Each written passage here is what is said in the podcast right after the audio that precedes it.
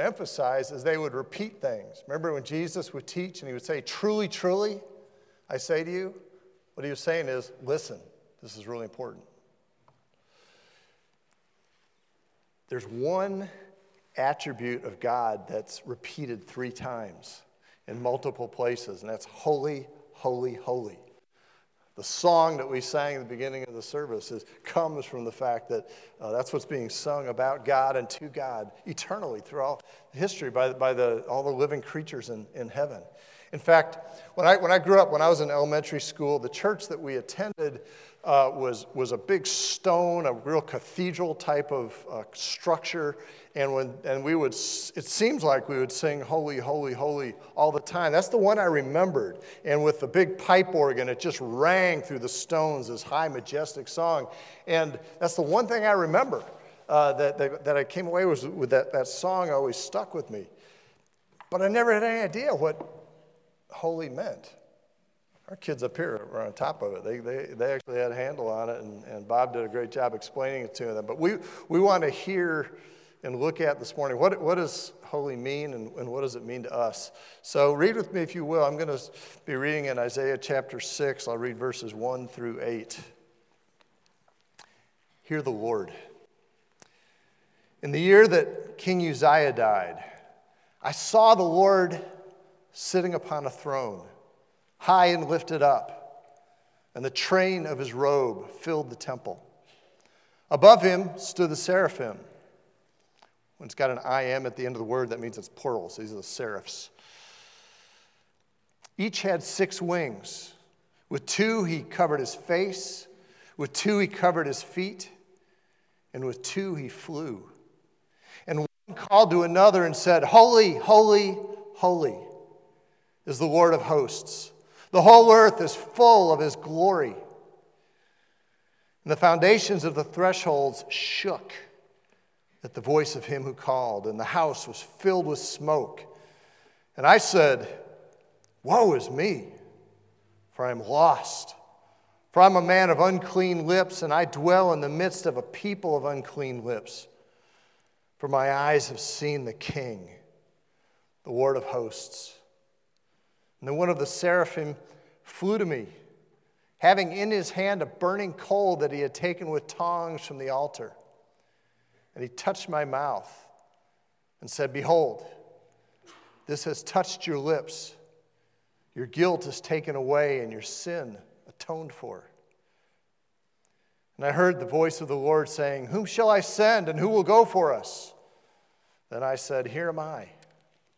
Send me.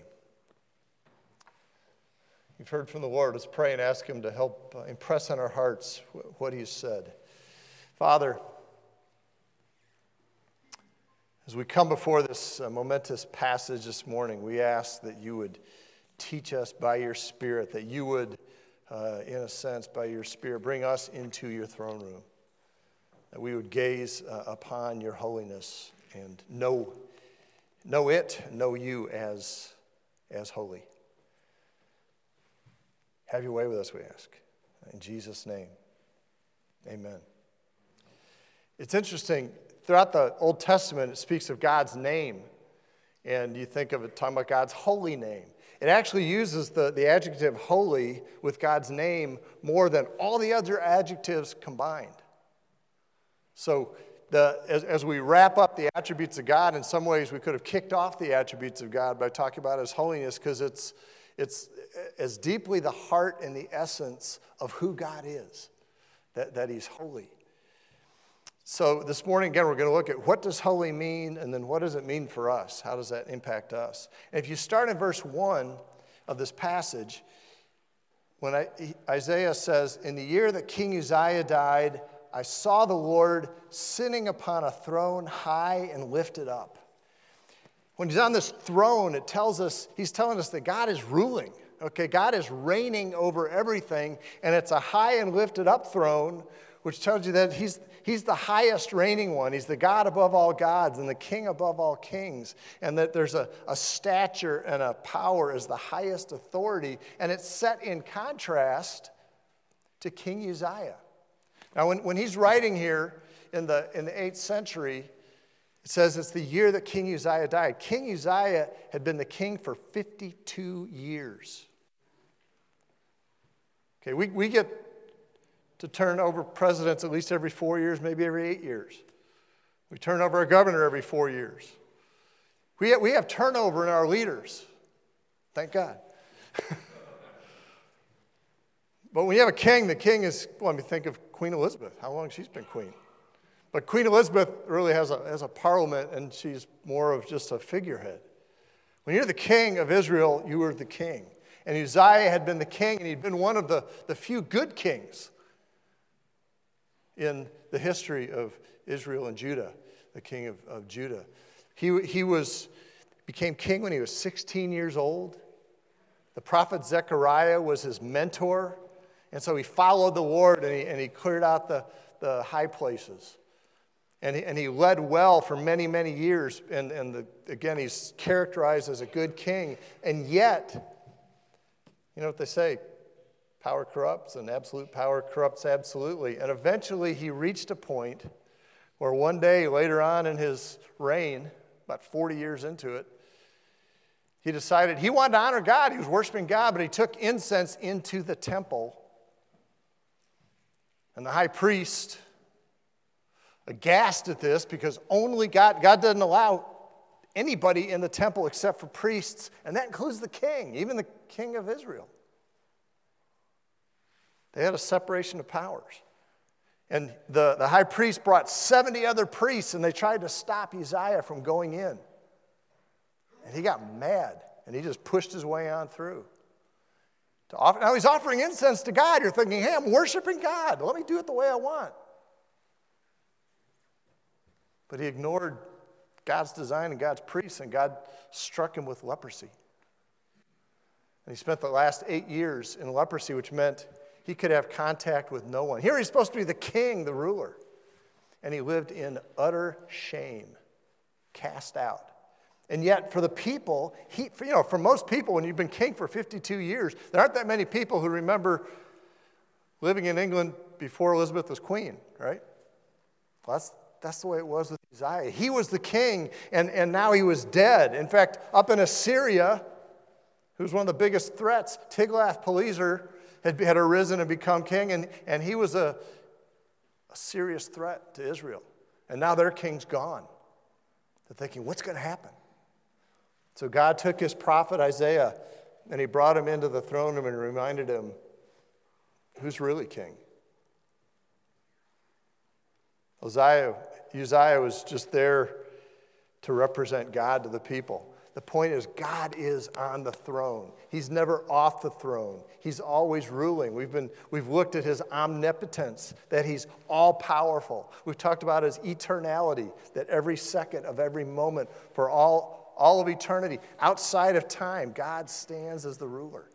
And that's what he's bringing home here. You, you never make God king. You never make God Lord of your life. Okay? He is king.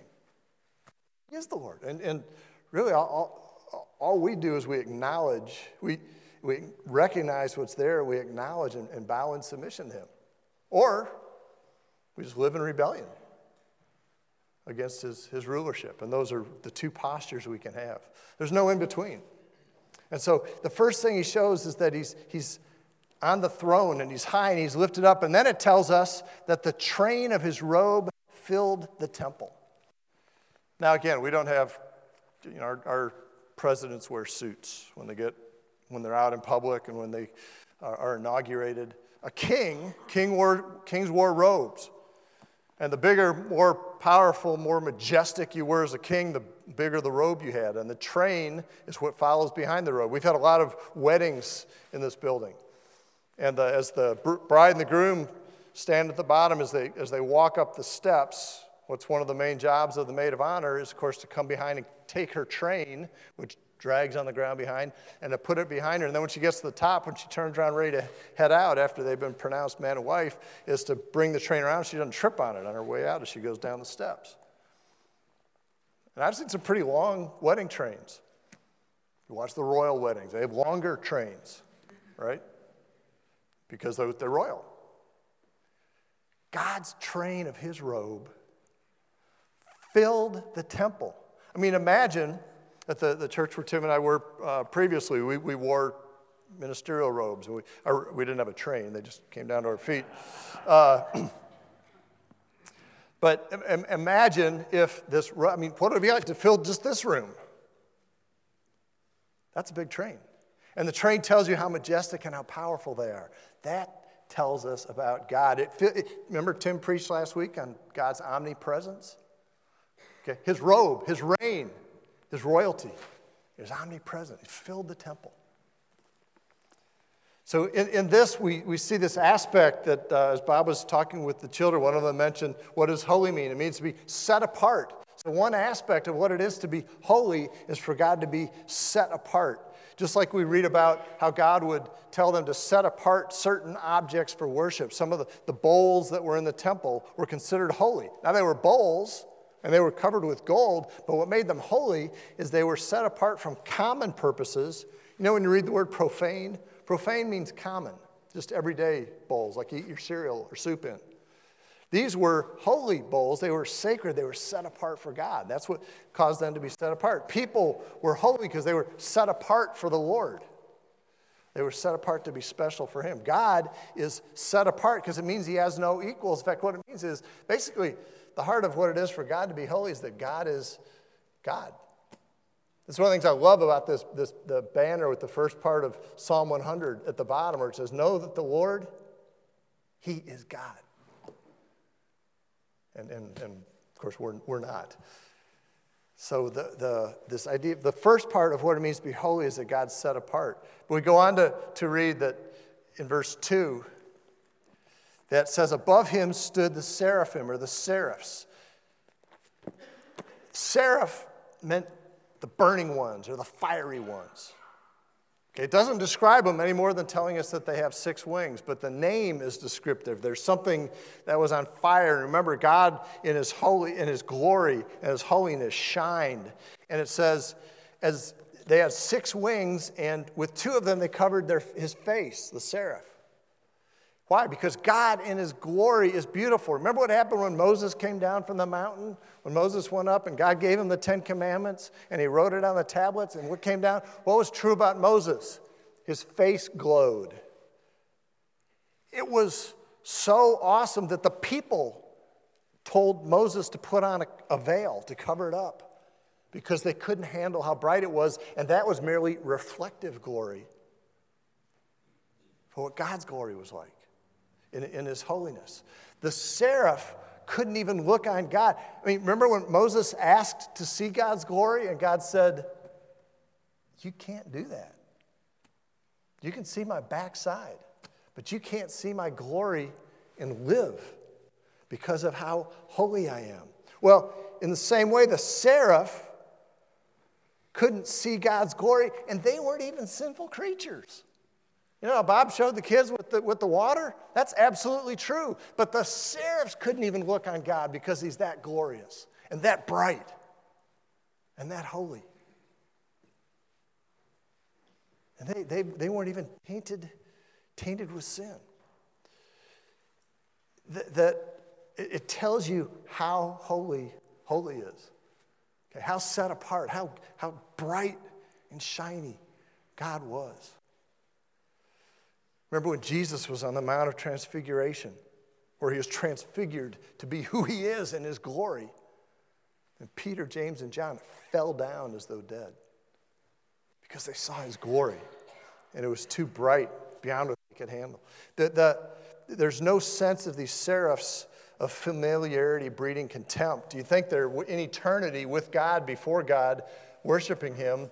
And eventually she's like, yeah, yeah, that's God.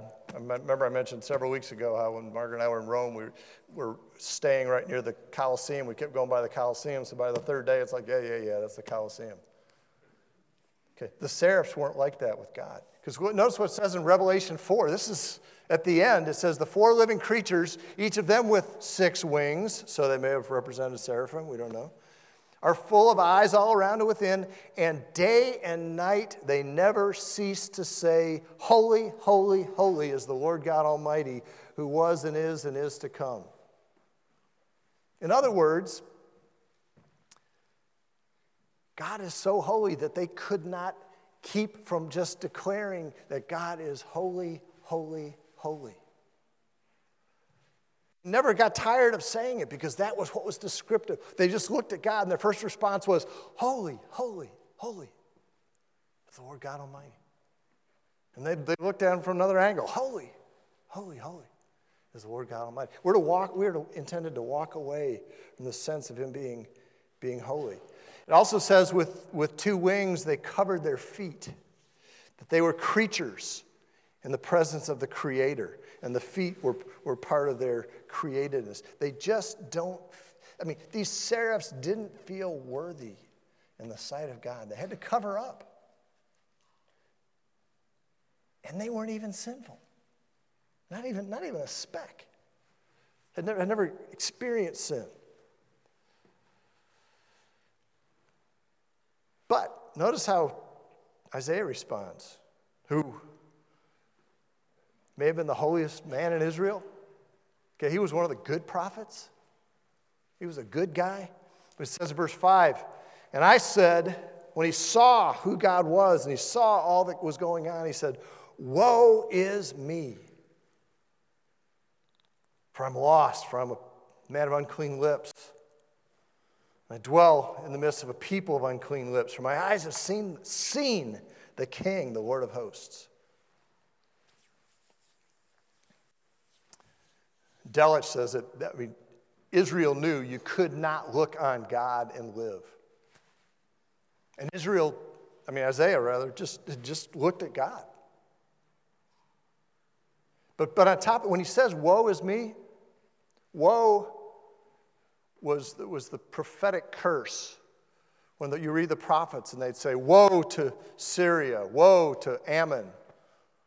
You remember Jesus said, Woe to the Pharisees. He ran through a list of seven woes to the Pharisees. Those are curses. Those are saying you are cursed by God. Isaiah is a prophet for God, and who does he curse? He curses himself. He says, Woe, woe is me. He says, I'm, I'm, I'm toast. I'm in big trouble. Because, not just because I've seen God, but what does he say? Because I'm a man of unclean lips. Wait, Jesus would say much later that one day, every person in all of history will all stand before God and he'll give account of every word that's come out of our lips. And he said, What comes out of our mouths reveals what's in our hearts. They're not provoked. the, the product, you've heard me say it, if you take a lemon and you cut the lemon in half and then you squeeze it, what comes out of the lemon? Juice. What's the juice like? It's sour. Is it sour because you squeezed the lemon? No. The juice of the lemon is sour because the lemon's sour. So when the words come out of our mouth, it's not because we've been squeezed by somebody or bothered by somebody, it's because that's what our hearts are like. And he says, I'm a man of unclean lips, and I live among a people of unclean lips. That just, just like Uzziah, who had started to slip in his later years, Israel was slipping in their later years. He, Isaiah, who is the holiest man in the kingdom, all of a sudden he realizes who God is. And when he realizes who God is, for the first time down deep, he realized who he was. And it's cut him to the quick. And he says, Who am I and what am I doing here? Many of you know uh, Chuck Colson. And who was a tough Marine and a lawyer and a, the hatchet man, of course, for Richard Nixon, uh, went to prison for it. And as he was in prison, he was converted. He became a Christian. And after he got out of prison, as he was uh, growing in the Lord, somebody told him, You need to, to hear this, this lecture by uh, R.C. Sproul on the holiness of God.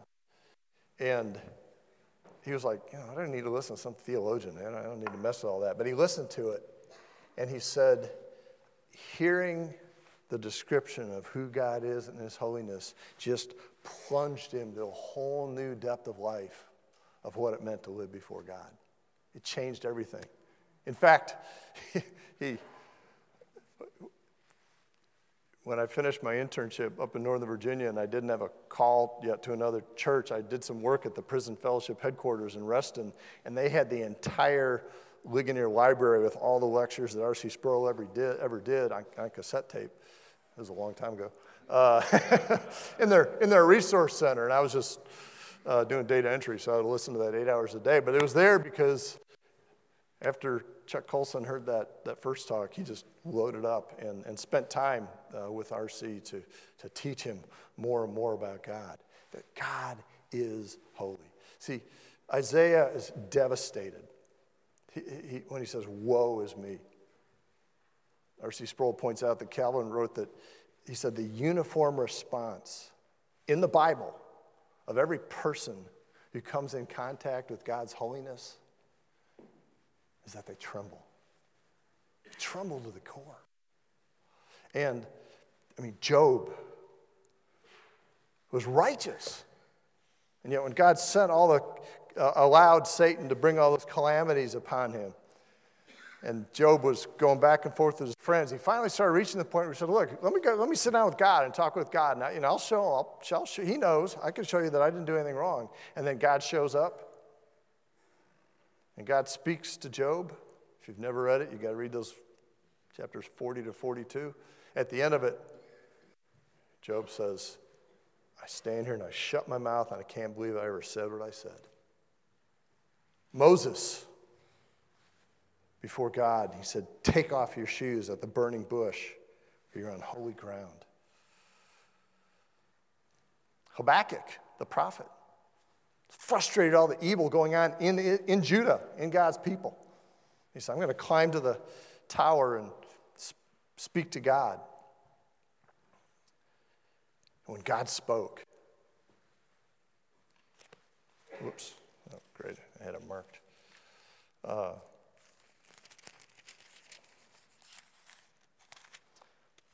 Habakkuk said, I hear and my body trembles. My lips quiver at the sound. Rottenness enters my bones. My legs tremble beneath me. Yet I will wait quietly for the day of trouble. Isaiah trembled. John, in the New Testament, you may, think, you may have heard, or, or you think, oh, well, that's just the Old Testament God. He's like that. John, the Apostle John, the one who characterized himself as the one beloved by Jesus. He knew if there's anybody who had his identity set in who he was in Jesus, it was the Apostle John. And yet, in the first chapter of, his, of the, the letter of Revelation, when he sees Jesus in his glory, he falls on his face as though dead. Every single person falls down before him. Motyer says that the fear of God is not about his power, it's about his moral purity. He's not only set apart in grandeur, greatness, and majesty, but in his purity, in his absolute, utter absence of, of sin and corruption. So, on the one hand, holy means that he's set apart. On the other hand, it also means that he's utterly pure in a way that not only sets back sinful men, like we just described, but, but even the seraphs, unsinful creatures. I mean, Peter, what happens to Peter? He, he, he invites Jesus. Jesus asks if he can use his boat to preach to this big crowd on the shore. And after he finishes preaching, he turns to Peter, who's a professional fisherman and hadn't caught anything that day, so he knew there was nothing out there. And Jesus said, Let's go, let's go out and fish. Peter rolls his eyes. He says, Throw your net in the water. And Peter says, we haven't caught anything, but because you say so, I'll do it. I mean, I, I believe there's got to be, there was some sarcasm in Peter's voice, in his voice. And then he throws in the net. What happens?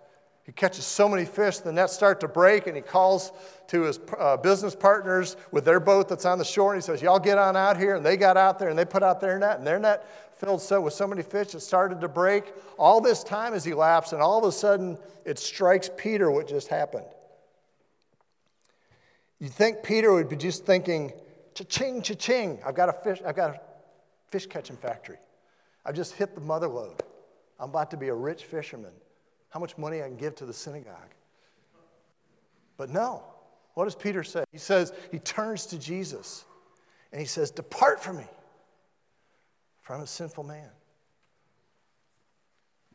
Why? Because he realized Jesus is holy, that he's God. In fact, John, when he writes the gospel in, in chapter 12, he, he quotes from Isaiah 6, a couple verses after what we read, and then he says, Isaiah said these things because he saw his glory and spoke of him. And when John's referring to his glory, he's talking about Jesus. In other words, John is telling you that Isaiah 6 is about Jesus sitting on the throne. That's Jesus' glory, and Jesus is that holy.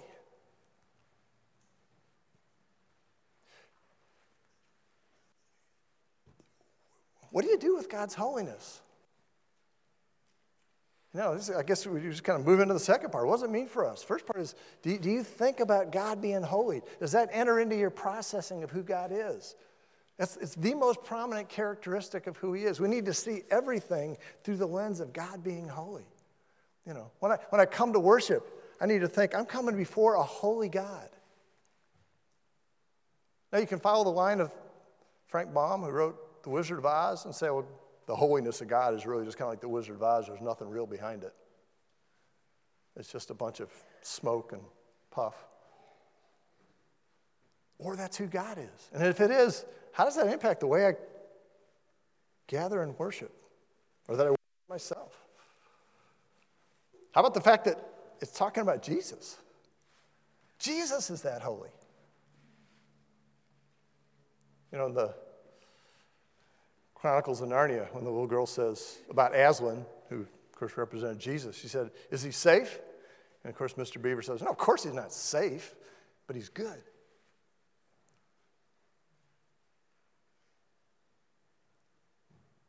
Jesus isn't safe, but he's good to us.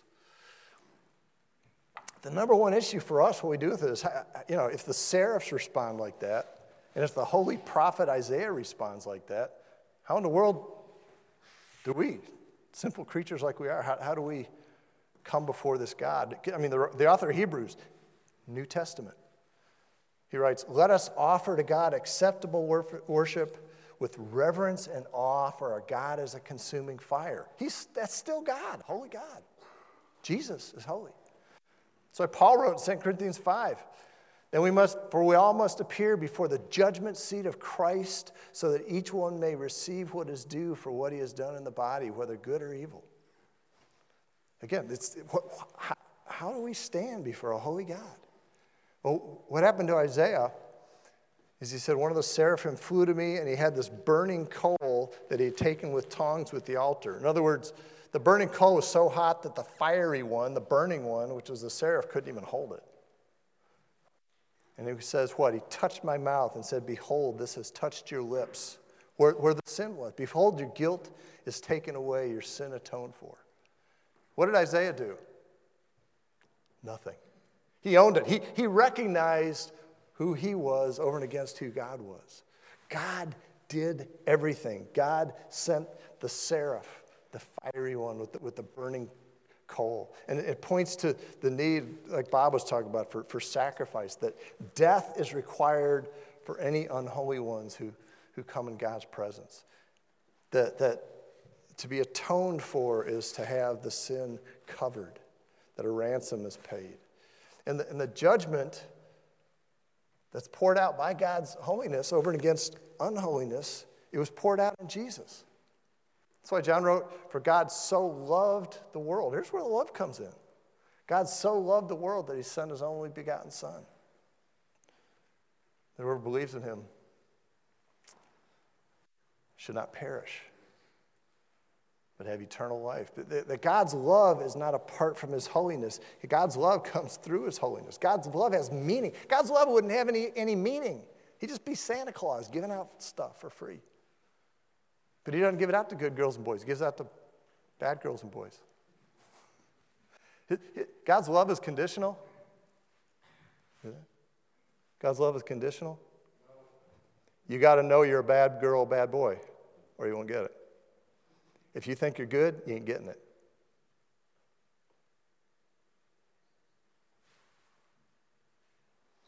It's free to you and me. It's costly to him.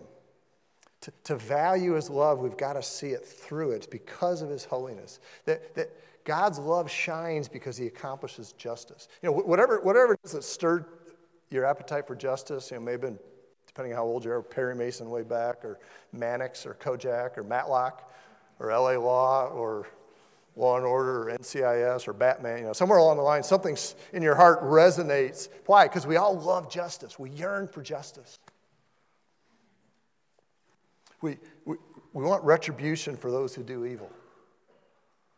I think it's been a long time. I, sh- I shared uh, when, when I was an intern up in Northern Virginia, and my, my brother flew out to visit us from Chicago. He was in college, I think, or high school, and his he had a friend that was lived in De- that had moved out to Delaware, and so he had uh, flown out and gone to Delaware with his friend, and then we met him, and he came with us in D.C. But he had flown into the Philadelphia airport, so we were driving from Northern Virginia up to uh, the uh, Philly airport uh, so he could fly home. And we were driving along one day, and it was eight lanes at that point, four lanes on it going each way. And we were in the third lane over, uh, and it was pretty heavy traffic. I think it was even a Saturday morning, but it's just, you know, 95. So it was real heavy traffic.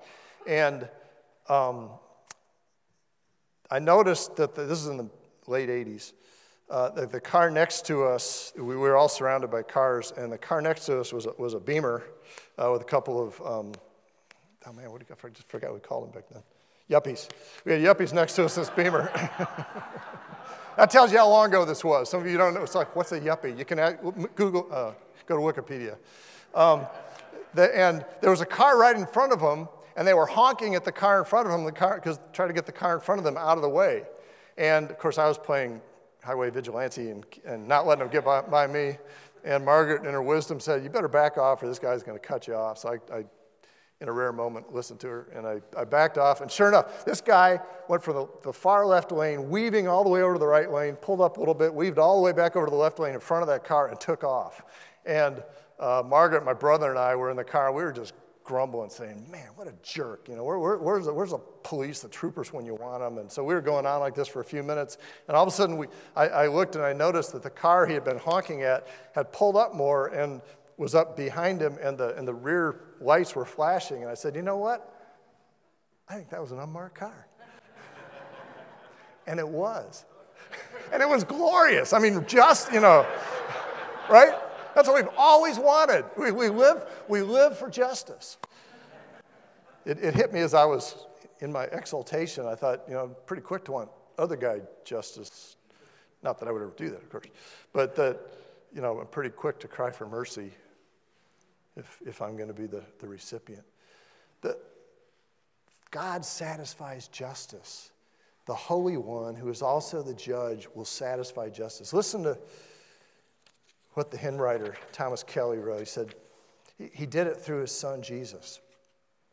Stricken, smitten, and afflicted, see him dying on the tree.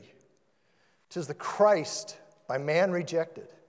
Yes, my soul, tis he, tis he. Tis the long expected prophet, David's son, yet David's Lord. By his son, God now has spoken. Tis the true and faithful word. Tell me, you hear him groaning, was there ever grief like his? Friends through fear has caused disowning. They bailed out on him. Foes insulting his distress. Many hands were raised to wound him. None would interpose to save. But the deepest stroke that pierced him was the stroke that justice gave. The pain on the cross was nothing like the pain of justice. God's holiness on Jesus. He goes on to say, you, you, if you think of sin but lightly and don't suppose the evil great, here at the cross you may view its nature rightly. Here its guilt may estimate. Mark, look at the sacrifice that was appointed. See who bears the awful load. It's the Word. The Lord's anointed, the Son of Man, Son of God. He says, Here we have a firm foundation. Here, the refuge of the lost. Christ's the rock of our salvation. His, the name of which we boast. Lamb of God for sinners wounded, sacrifice to cancel guilt. None shall ever be confounded who on him their hope have built. Jesus is the place where God exhausted his holy wrath to make us holy. And I, I mean, he's, he's, unpacking what Isaiah wrote in, in chapter 53 when he said, He was pierced for our transgressions, He was crushed for our iniquities. In the verse before that, it said, We considered him stricken by God. But Isaiah turns around and says, No, it was, it was for our iniquities, for our transgressions. Upon him was the chastisement that brought us peace. And with his wounds, we are healed spiritually. All we like sheep have gone astray. That's our problem. We've turned everyone to his own way. And the Lord has laid on him the iniquity of us all. See, that's the purpose of Christmas. Next week we start Advent. God the Father's love, sending his only begotten Son to be consumed by his holy wrath as a voluntary substitute for those he was calling to be his children. I mean, you and I, can't, we can't be in God's presence as unholy ones, as tainted. You can't, if, if, you're, if you have sin, or you can't be indwelt by His Holy Spirit either. You can't go into God's presence if you're not holy. You couldn't have the Holy Spirit come inside of you. If God poured out the Holy Spirit on you as one who's not holy, what would happen? Poof. Be a crispy critter, you'd be consumed. We haven't had crispy critters around for a long time. You, probably, that's a bad reference. I got to quit using it. Sorry. The, Jesus took the burning coal, the fire of, of God, the consuming fire of God's wrath towards sin, and he died in your place. And so, if, if you acknowledge the, the, if you acknowledge how holy God is and how holy Jesus is, and embrace how desperate you are in the face of that, and, and you trust that what Jesus did accomplished the problem. It, it, it, solved the problem. It brought you close to Him. It, he took the wrath that you ought to take. Then you're in His family. You have access to Him. But his, his holiness is so key. And the effect is, the very last verse, He says, I heard the voice of the Lord saying, Whom shall I send? Who will go for us? And I said, Here am I. Send me. Do you want to motivate yourself? Do you feel like you, you just can't get yourself off the dime to do ministry, to serve?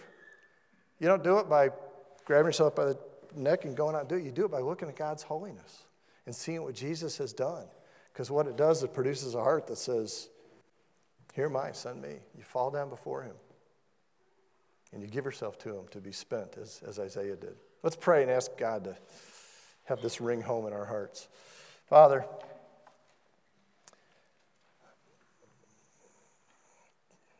You're, you're holy, you're different, you're set apart because we don't know, we don't see, we don't experience holiness like you are. All we can go off is the, the, by the description. So give us ears to hear it, to receive it, to give us spiritual eyes to see you, to recognize you as that, and hearts that'll remember, that'll rehearse this, and that in light of who you are in your holiness, that, that you give us a healthy trembling. You tell us the fear of God is the beginning of wisdom. We want to be wise. We need to be wise. We want to be wise enough to, to run to Jesus and not be so impressed with ourselves, but to put our hope in you. Thank you that you sent your Son out of your love to satisfy your holiness. And we pray this all in, in His name. Amen.